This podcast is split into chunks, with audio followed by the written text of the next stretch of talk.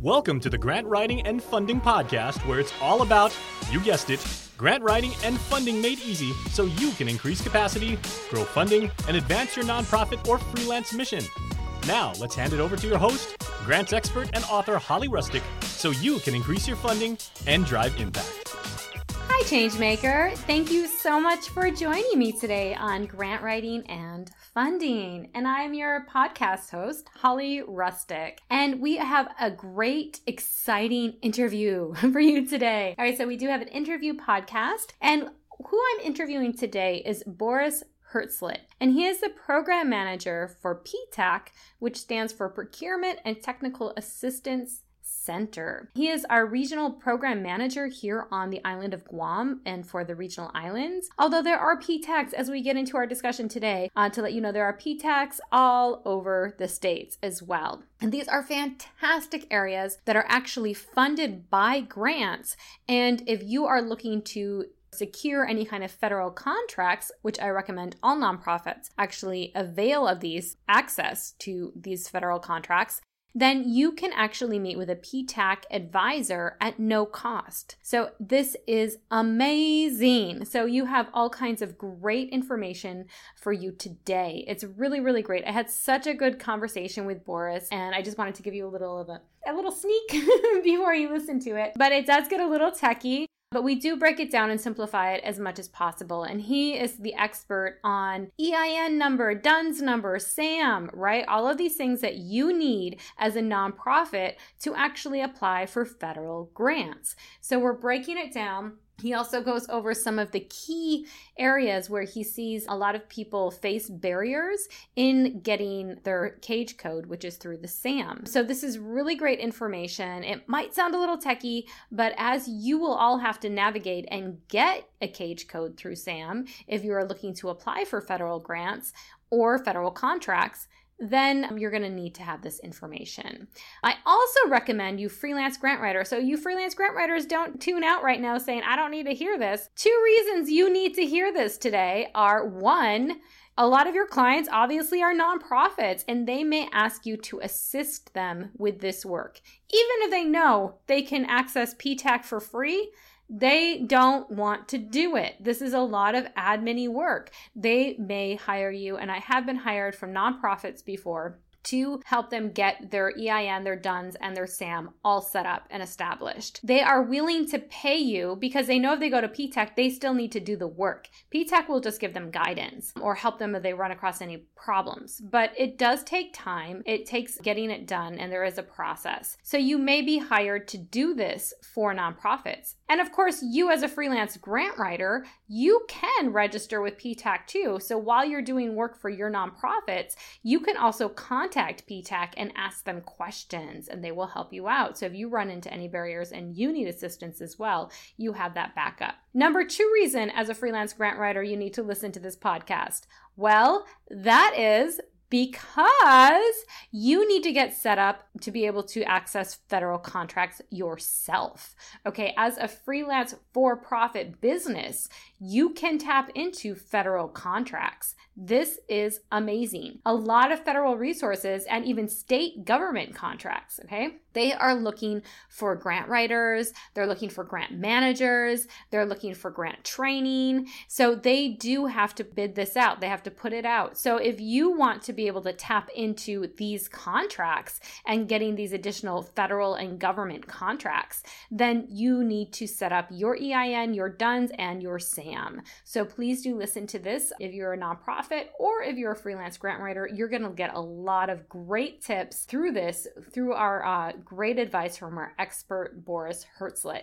So, a little bit more information on Boris before we get into it. He is the program manager, once again, at PTAC, at Guam PTAC, and that's the Procurement Technical Assistance Center, once again. He has a demonstrated history of working in the professional training and coaching industry, and he is skilled in negotiation, budgeting, business planning, operations management, and analytical skills. He has a strong program and project managerial background, and he also has a professional Professional Master of Business Administration, which is a PMBA focused in business admin and management from the University of Guam. He has been the program manager at PTAC for the last seven years, so he has quite a bit of experience. And before that, he was also a counselor at PTAC for a number of years. So he has great great background in business as well as in procurement and helping different businesses and nonprofits actually secure federal contracts and government contracts. So, this is great information for you. I was super honored that he came on the show,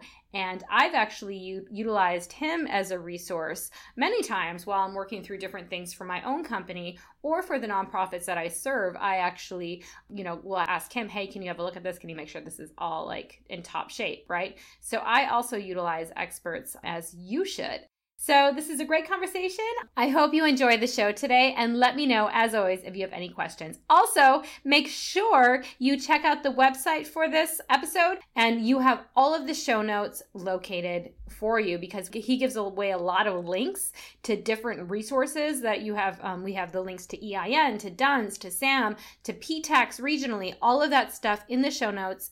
So please visit www.grantwritingandfunding.com forward slash 101. Yes. Hi, can you believe everyone. It? Welcome we to the Grant Writing and Funding podcast. I'm your host, Holly Rustick, and, and, I'm here super, to help you exciting. grow capacity. Anyways, please make sure you check out the 100th episode. mission. And on my show today, go ahead and visit grantwritingandfunding.com forward slash 101 to get all of the links from today's Procurement podcast. and Technical Assistance Center, commonly known as PTAC. And he does amazing, amazing work with different contractors, even nonprofits because nonprofits can apply for contracts. We're going to talk about that today in the region of Guam, CNMI, the whole Micronesian area out here. And yeah, it's just really, really cool to see how nonprofits can connect to federal monies and other ways besides just grants. So he's going to be talking all about that today. So thank you so much, Boris, for being on the show today. Oh, thank you very much, Holly. Yeah, it's so exciting. So I've known Boris for quite a while. He's actually been really helpful for me because I'm able to uh, utilize your services as far as like helping out when I run into issues with DUNS, issues with cage code, all of that kind of stuff. Because right. believe you me, I have run into those issues before. And that's sometimes why I talk about those and why I teach on those too, because I understand how difficult and how paralyzing it can be when you run into that. So you are like my go to guy for that. and now you're going to be, good. so I'm, yeah, I'm pulling the experts out of my pockets here. so for all you guys that are listening to this today. So this is Boris. He's one of my experts. He's one of my go to people for this this. So yeah, so Boris, you just want to kind of talk about what your job actually is because like procurement and technical and all these terms are kind of thrown out there. Right. Like, can you kind of wrap it up in a nutshell for us? In a nutshell, all right. Yeah. Uh, so the Guam PTAC, uh, we're here in a nutshell, mm-hmm. basically to help businesses, organizations that are going after government contracts. That's the basic thing we do. So local government and federal government we assist from start to finish. So, of course, you know, to start with the federal government, you need to get a DUNS number, you need to register in SAM, and then we take it all the way to the end. Uh, you know, if you want all the way to uh, bidding on contracts, uh, we assist with proposals and and putting quotes together. Obviously, we don't write them for our, our clients, but they, they got to do that work. But we can mm-hmm. give them suggestions and, and give them some tips, all the way to getting a debrief, whether you win or lose on your uh, with your proposal or quote yeah, so start to finish. That's yeah, amazing. Uh, I didn't realize you also did local contracts. So you do government of Guam. Yeah, we so we do government of Guam. We're we're so yeah, our mission, uh, our cooperative agreement with Defense Logistics Agency. That's what uh-huh. it's specifically for. So we don't help with any private sector type stuff. Strictly mm. government. Okay. Okay. So if it was like the Guam Department of Education that were was rolling out a bid, you wouldn't necessarily right. help. You would, or you wouldn't help with we that. We would. We would. Okay, yeah. that's yeah, because they're they're local government, so uh, we can okay. help. Uh, you know, with any of the red tape, especially like Gov Guam, you need to file a bunch of uh, affidavits when you submit a bid. There's probably like ten yeah. different affidavits you got to submit, and they got to be notarized and things like that. So we mm-hmm. help people with that process. Oh, I love that. Okay. I just thought you guys did federal. So now I have you. I'm, I'm going to be go. calling you more often. it's always good to get a second look at things. You know what I mean? Because yeah. as we go through and just to make sure, because as we talk about with grants and this is the same as contracts is if you forget one of those affidavits if you bypass or just oh my gosh i forgot to attach that or get it notarized you can get kicked out they Right. have the option not to actually even look at it and you put a lot of work in that yeah so it's always Yeah. good to get another look and to make sure And that's how we look at it. I mean, our Mhm. services are no charge, so you might as well use this as a second set of eyes. You know, i love that and it's he's free that's awesome because you're government funded so you're Right, you're right. Funded under a grant right? It's all Right, paid for with yeah. tax dollars already. So um, yeah you've actually already paid for us, so you might as well use us. I love that. So this is kind of an interesting kind of paradigm because we're talking about grants, but you're also grant funded. So those of you who are listening, That's use right. your grant funded sources that are out there that are available to you at no charge, right? Because they're funded through a grant. So yeah, so that's awesome. But I love what you do then. So you actually you look at things and to really kind of pull back to where I see a lot of people um, that may be listening, they come to me asking me, it's really in the beginning. And we can touch on like Yeah. at the closure, you know, all of that kind of stuff too. But in the beginning is where people, you know, they're starting a nonprofit, they want to get set up, or they're not sure, or they want to apply for federal grants and they just haven't done the work to know what to do yet. So, how do they kind like, how would you walk someone through the door that's like, okay, I want to start, I'm starting this nonprofit. It's just already kind of Yeah. maybe they got their 501c3, but now they need to go through the the steps of actually being able to apply for federal grants and contracts. Yeah, so I mean, you got to start to me with the name. I mean, most people don't even think about the name of their company or nonprofit, but that's a big thing because that's where it all starts, right? When you apply for Mhm. your EIN, Mhm. you got to put the name in, right? And it all Mhm. has to match. All these documents need to match. The EIN needs to match your business license or your incorporation certificate or your uh, I'm sorry, I'm not I'm not sure what it's called for a nonprofit. Uh, the the document. you 501c3, the articles of incorporation, the yeah, articles of incorporation? Yep. Yeah, so that name there is the start Mm-hmm. because if you go to Duns and try to get a Duns number and you're off by one letter in your name, like uh, or or maybe you put Inc. INC on your Duns application, but on your corporation documents it says incorporation spelled out. When it gets to Sam, it's not going to get approved. You're going to have to change that. So Mhm. it really it starts way way at the beginning with how you name it, and you have to make sure all your pieces of paper match. The name is perfect on everything. This is so good because I have Yeah. run into that problem multiple times with nonprofit. They have like exactly what you're saying. They have name of nonprofit, comma INC on something, right? Right. And then on something else they have name of nonprofit, and then something else they have name of nonprofit, comma incorporated spelled out. So it's all different. And then I, we've gotten to the the cage code part. We've gotten to the DUNS part. We've gotten kicked back. We've had Yep. it's it's actually set back months sometimes. You know what I mean? Right, like yeah. to It can be actually, yeah, problem. It can be a nightmare. it can be. Yeah. They can miss a grant deadline like that because they don't have that prepared, right? So that's one of the first things I'm like, you need to make sure where you have it everything active, right? All of your cage code active and your SAM, you have everything active, and then we'll make sure we look at the grant. So So the, yeah. Yeah. so the key to that is organization. Whoever, Mhm. Whoever's putting this grant together needs to be an organized person yeah. because everything needs to match. And just one little Mhm. letter off could just throw, uh, you know, a wrench in your plans. And like you said, you could miss a deadline. And that would Yeah. be horrible. Yeah, it could be. They could end up paying a grant writer, and then the grant, you know, they go to submit and they're not current, and you know, they they're not able to. They think they can just get their their cage code through SAM like in a day, and it doesn't take a day. It takes a lot longer than that. Right. so Yeah. you know, yeah. and I've right. seen this happen. I really have. So it can be a lot of just you know unfortunate kind of circumstances just by not being prepared and organized like you're saying Right. so once they get organized and once they say okay our articles of incorporation say this name we've also submitted that to our duns also we, we have this in our cage code right we, this is how we uploaded it on sam so everything matches and it's all the same the other thing too i've seen is addresses throw people off can you talk Yeah. about that a little bit too So yeah, Mhm. especially out here. Ad, uh, yeah So to to um, when you apply for your DUNS number, you need to put a Mhm. physical address. It's Mhm. not going to take a PO box or a PMB private mailbox. I mean, it may accept it, but once you get to SAM, SAM will reject. okay So uh, okay you need a physical address, and that's uh, you know not a big deal in the U.S. Probably in the Mhm. 50 states, but on Guam, it's not that much of a big deal either. But when we're helping people like in Saipan, Tinian, and Rota, where buildings don't have numbers, hmm uh, no house has a number, and so you just live on whatever street, and that's it. Well, there could be 20, 30 buildings on that street. So technically, Mm-hmm. they all have the same address. And that's going to look kind of strange to DUNS when they're issuing DUNS numbers.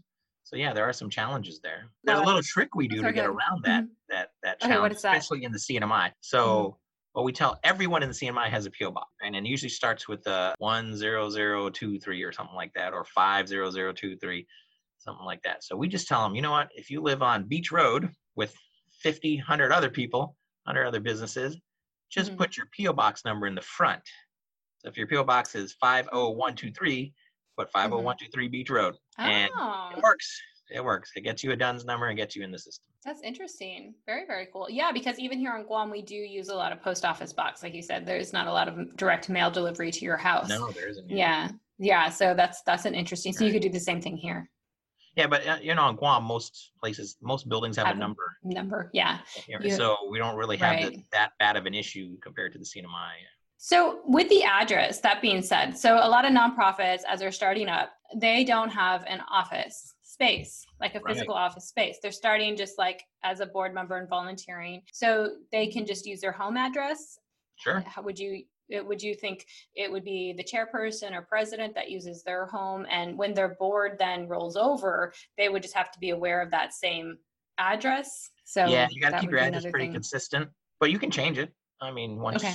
if, if you move, you, in fact, if you move, you're supposed to let the government know that you moved, and you're supposed to change it. So you can do that.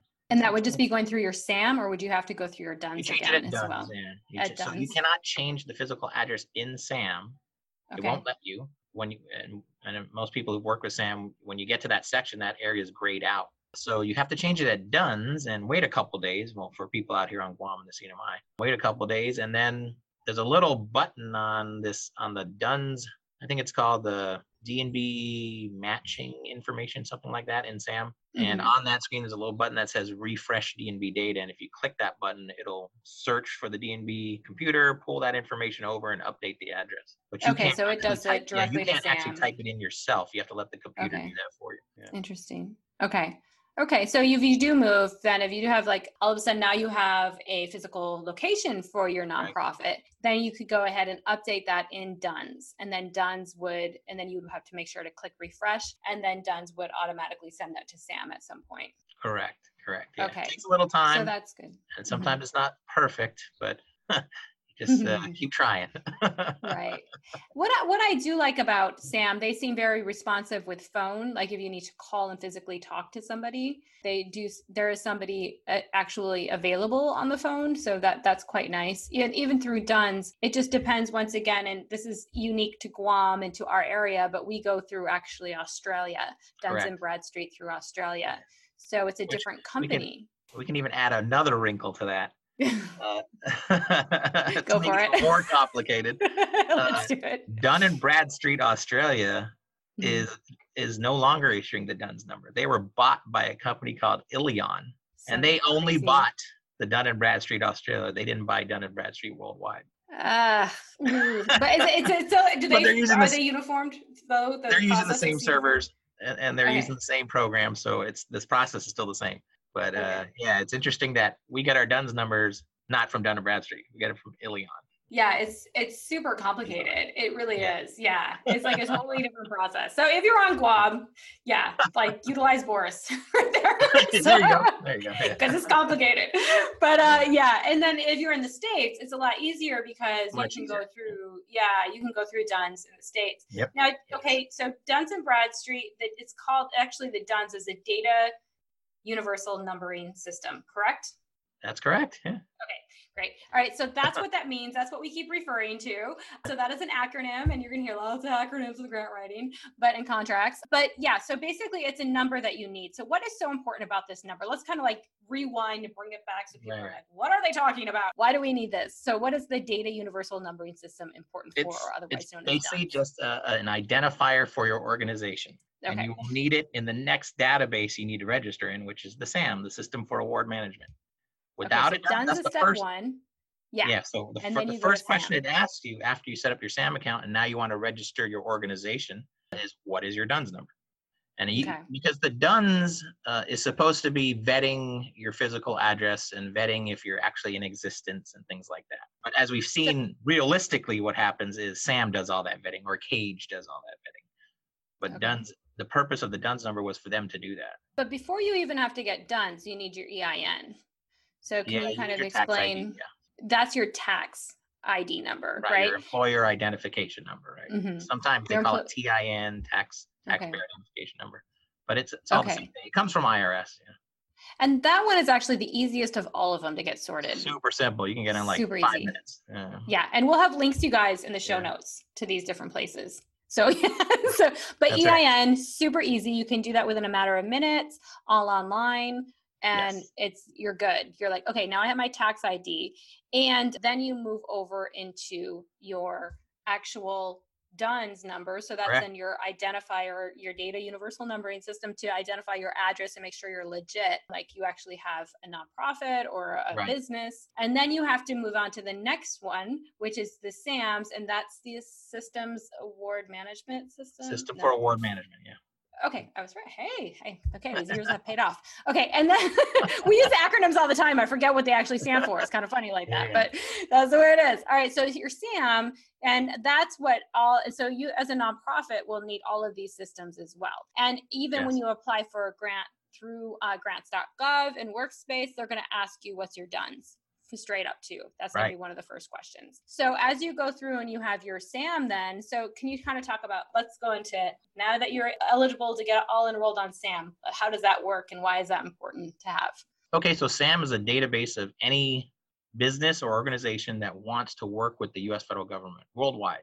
So if you want to get a grant, you want to get a contract, you have to be registered in the SAM database. I mean, that's the purpose of it. And uh, what the database does, it, it categorizes you. So there's questions uh, when it, so let's speak from the contracting point of view.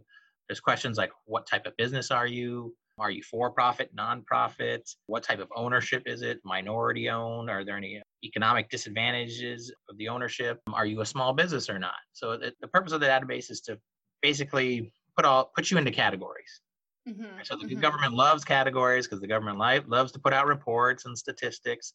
So that's where all this information leads to. Mhm, Right? right. So, and then it'll ask you questions about the ownership of the of the organization, right, or the company. Make sure nobody, uh, any of the owners are are bad people, as as they would say, right? Nobody's indicted. There's no delinquent federal taxes, things like that.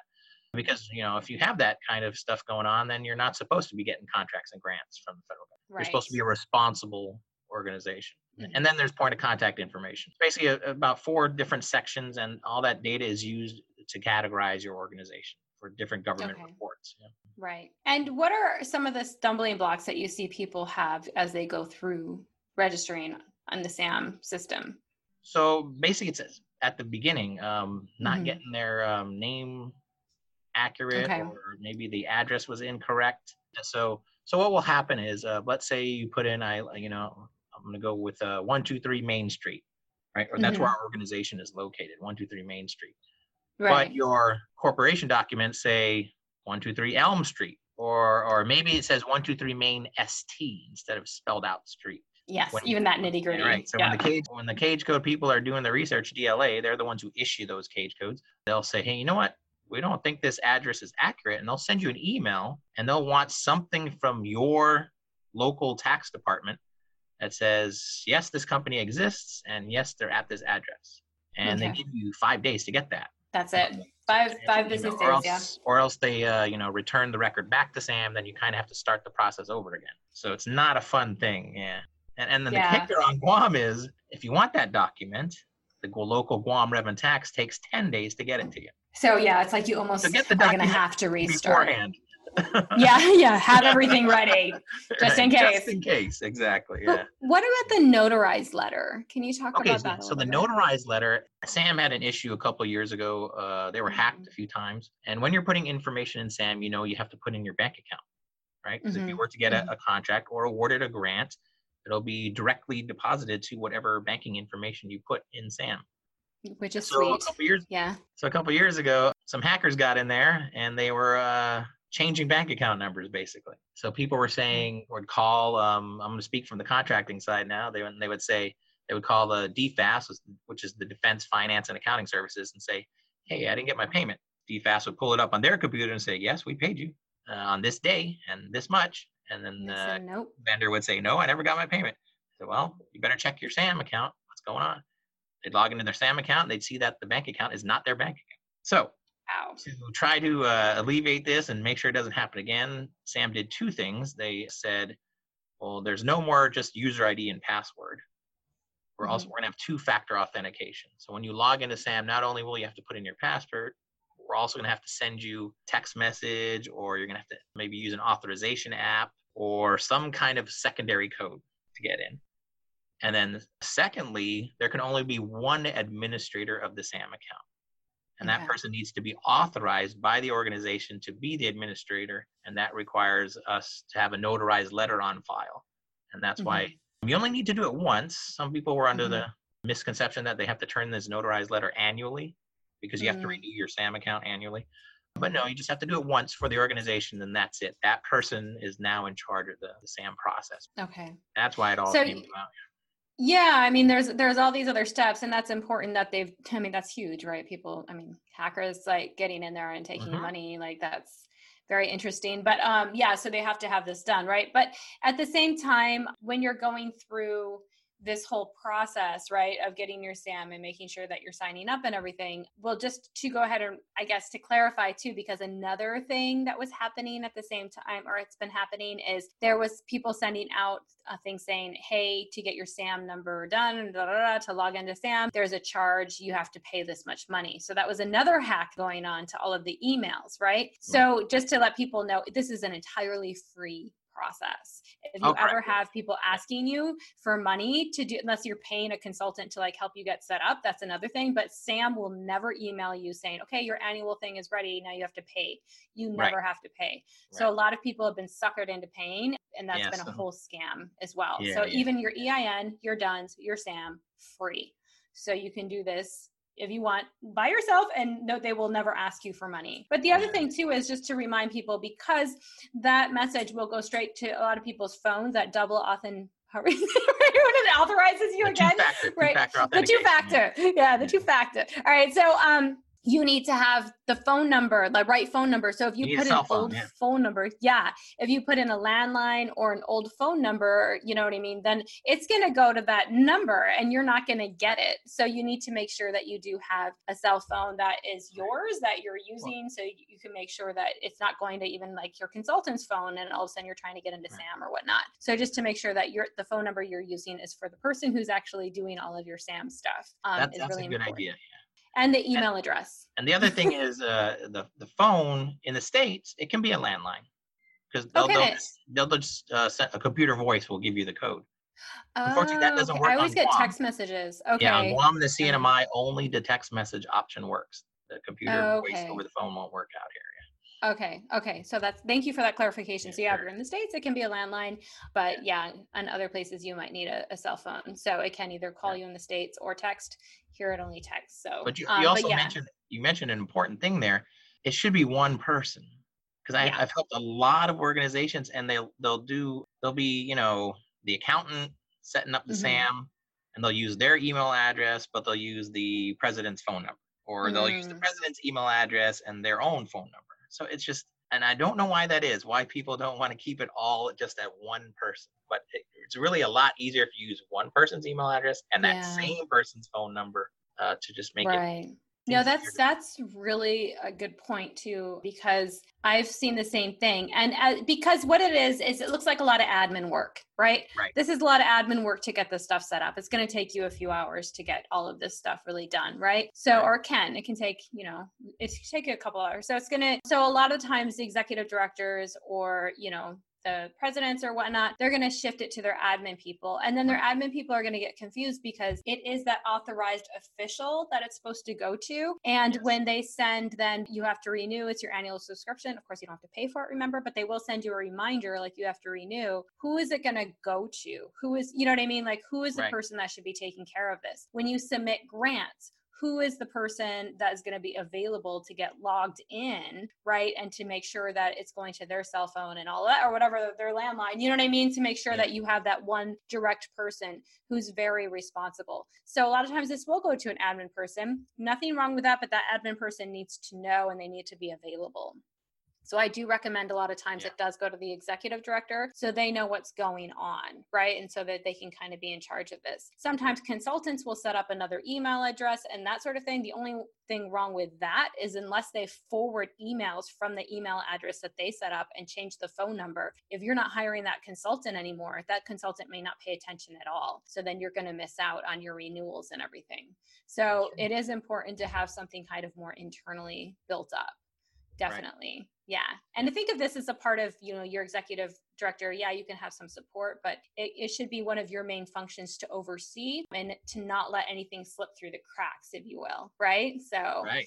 if you're the one who's going to be responsible actually hitting that send button and submit for the grants and it should be you right where your final kind of approval then it, this should really all be under you. So yeah i think that's important right. just to kind of mention. So i'm I'm glad you kind of touched on that too. So yeah, so what happens then in the renewal process? Like what what so, all do they have to do then? It's an annual renewal. So every year you mm-hmm. have to renew your um, they call it an entity registration in SAM, right? You don't have to renew your SAM account, but because you have a company or an organization in there, which they refer to as an entity, that entity's data has to be renewed annually. Mm-hmm. So it's mm-hmm. no big deal on the annual renewal. Uh, you just log in, click on your company's name, and all the answers you had from the previous year are there. So you're just kind of clicking next, next, next, next on the different pages till you get to the end and you submit.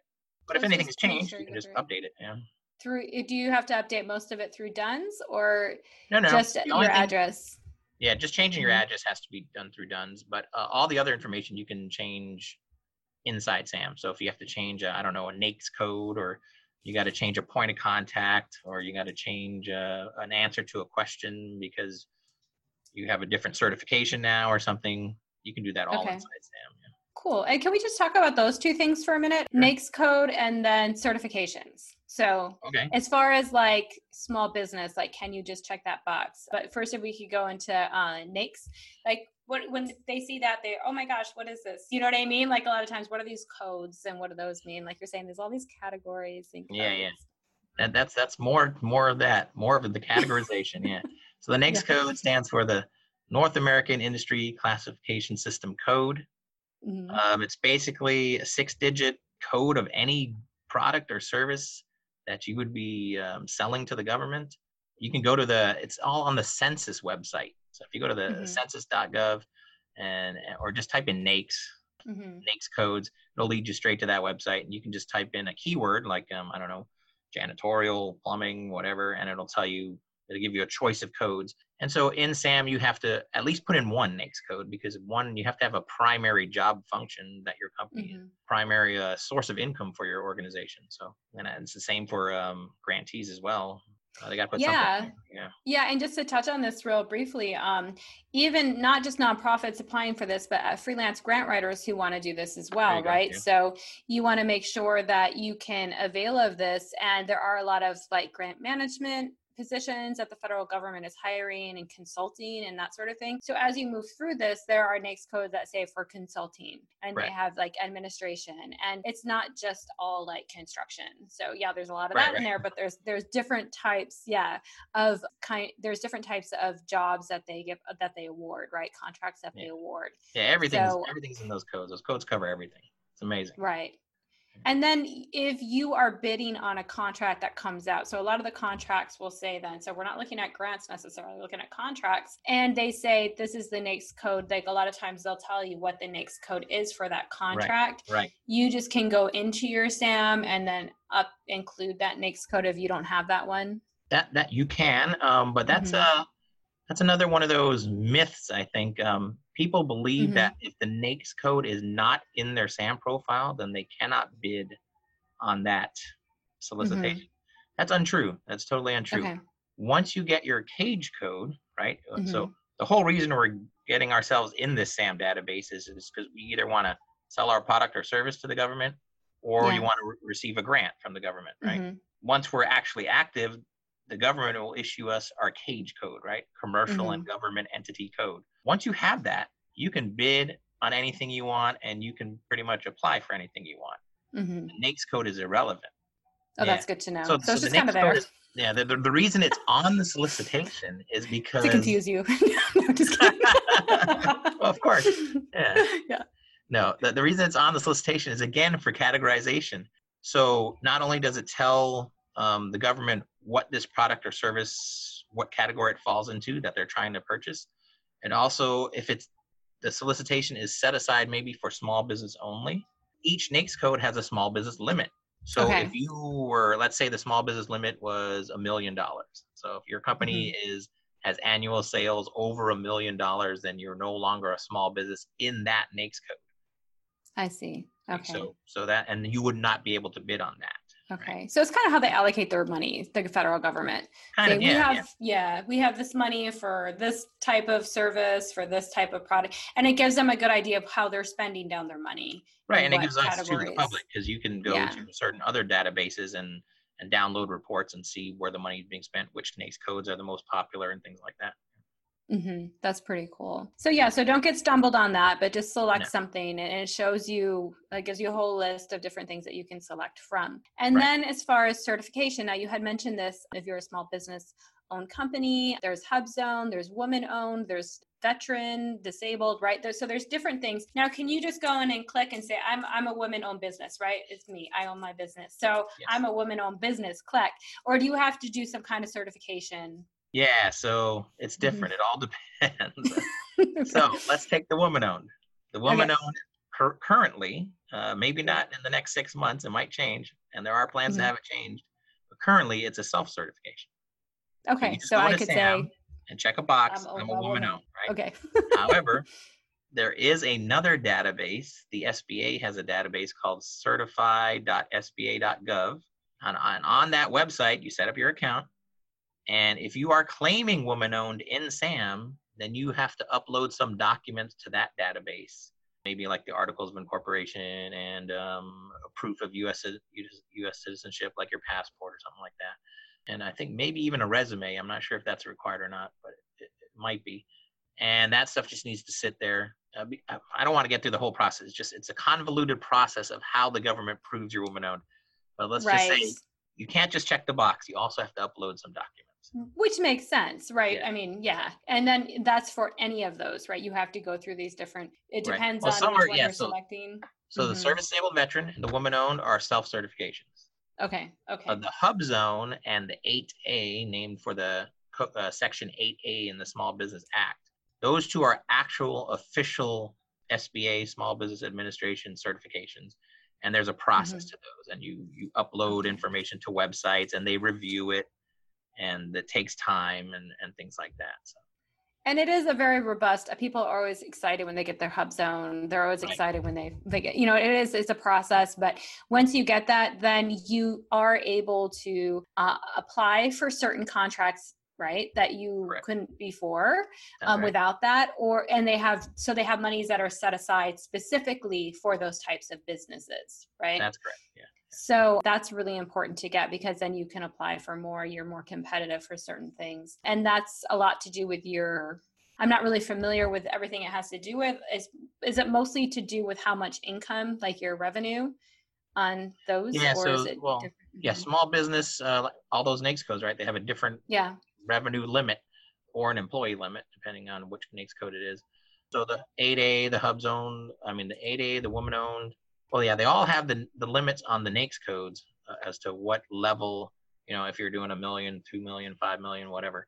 The hub zone program, though, is more concerned with location. okay So the business Okay. and the employees have to uh, work and reside in a hub zone, and there's a map Okay. of the entire U.S. and where the hub zones are. And, and good for Guam and the CNMI that all the islands are hub zones. So okay are it's a- these generally lower income areas or lower yeah, hub zone stands okay. for historically uh, underutilized business zone. Okay. So there are zones in the United States as well. There are plenty of zones in the United States, Yeah, but you know it's, a, it's a little more difficult to get it in the United States because you could be uh, in, let's say, Los Angeles. Uh, Los Angeles is probably a bad example. Somewhere in California, uh, Mhm. and one side of the street would be a hub zone, the other side's not. Okay, so get the address of the person. So, and it depends where your employees live. You know? I see. Okay, at okay. least thirty-five percent of them need to reside in a hub zone. So if your employees all live Okay. not in a hub zone, then you're not going to get it. Okay. And these would be, I mean, if you're if you're uh, say a nonprofit and your board is basically you're not you don't have employees, you just have a board. So that might be a little bit easier or more difficult because Well, you don't. So I don't. I mean, I don't have to double check, but I believe if you Mhm. check the box and Sam that you're a nonprofit, which Yeah. You wouldn't qualify for any of those. The woman. Oh, okay. or yeah, but just because a nonprofit is not considered a small business, Okay. It's like its own small. thing. other than small, Okay. that's what they call it. Okay. But as a freelance grant writer, definitely Well, figure yeah, out that would be a where you private are. business. Yeah, yeah. Yeah. So you can apply for and and okay, and now as a as a nonprofit, you can apply for both these contracts. Maybe not a hub zone, but you can apply for federal contracts. Because sometimes the federal government does give preference to nonprofits over businesses for certain types of work, right? So you might look Right. at that and say they're doing some kind of research project and your nonprofit is perfect to do that or some kind of service that your nonprofit can do. And I definitely recommend that people with nonprofits do have some kind of product or service that they can offer to offset not just grants but also contracts coming in the door. And sometimes that is a service that they offer naturally through their their nonprofit programs. But um, there is a box, and we had talked about this before we started, and I said let's definitely mention this. So please mention like because a lot of I get a lot of questions too. Do I click this? Do I not? Like I don't know. Like it does it make it more complicated? So there's a box to click if you're only a nonprofit applying for, or you're only going to be applying for grants, or you're applying for grants and contracts, right? Right. So you say do the one for both, obviously. Yeah, But there's just a few more steps. Can you kind of talk about that a little bit? Yeah, so that box exists both at DUNS when you're applying for the DUNS number. There's a little box there that says, "Are you want? Do you want to be a federal contractor? Do you want to be a federal grantee, or both?" So we always tell everyone just click both because Yeah. you might be a contractor right now, but you might want to apply for a grant one day. Who knows? Or you might be Mhm. applying for grants only right now, but you might get a contract or want to get a contract. Check the both box. Uh, you know, and a good example of that is um, University of Guam, right? They're a nonprofit, but they Mhm. have contracts with the federal Yeah. government because they check the both box. so they've won contracts. They do a lot of contracts, especially when it comes to um, conservation and, and uh, plants and, and things like that. And marine biology, that's a big one. Oh yeah, so in SAM, there's also uh, an area where when you're first setting up your account, it says again, do you are you only going after contracts, or are you going after grants, or you, you want to do both? Always select the both. And it, Okay. you know, when you do that, you will have to answer more questions in SAM, Okay. and especially you'll have to answer some strange questions that really don't apply to nonprofits and, and organizations like that. Mhm. But um, you know, that's why we're here. We're here to help you with that. That's great. And I love that. So people yeah. can get your services um, in this region that we're that you're located in. Yeah. But are there other agencies like yours in the states where people can tap into free resources? yeah. So you know, it's a tough situation for so. so okay, so uh, in full disclosure, our um, grant, or not, it's not even a grant, our cooperative agreement with DLA Okay. allows us Mhm. to assist companies that are going after federal contracts. Okay. Not s- Not we can assist companies that are going after grants, but we'd have to do that on our own time. We wouldn't be able to charge that time to DLA. I see. Okay. So Mhm. you know, I do that on the weekends and and off when I'm not at work. I, I'll help people with uh, getting the done. Yeah, you're for- great, Boris. you're wonderful. Yeah, no, it, it is good. uh, But there are agencies across the states that help with federal contracts as well, like yours, that are federally funded. Oh yeah, PTAC is a is a nationwide program. There are 93, 94 PTACs across the country. Every Wow, state okay. has multiple PTACs pretty much because we all have a coverage area. So like for the Guam PTAC, we cover Guam and the CNMI. And and here's some news. Uh, CNMI is uh they uh, our our PTAC grant application is a two part application, and they turned in their first part. So they're trying to get their own PTAC for the, Oh, for the CNMI. interesting.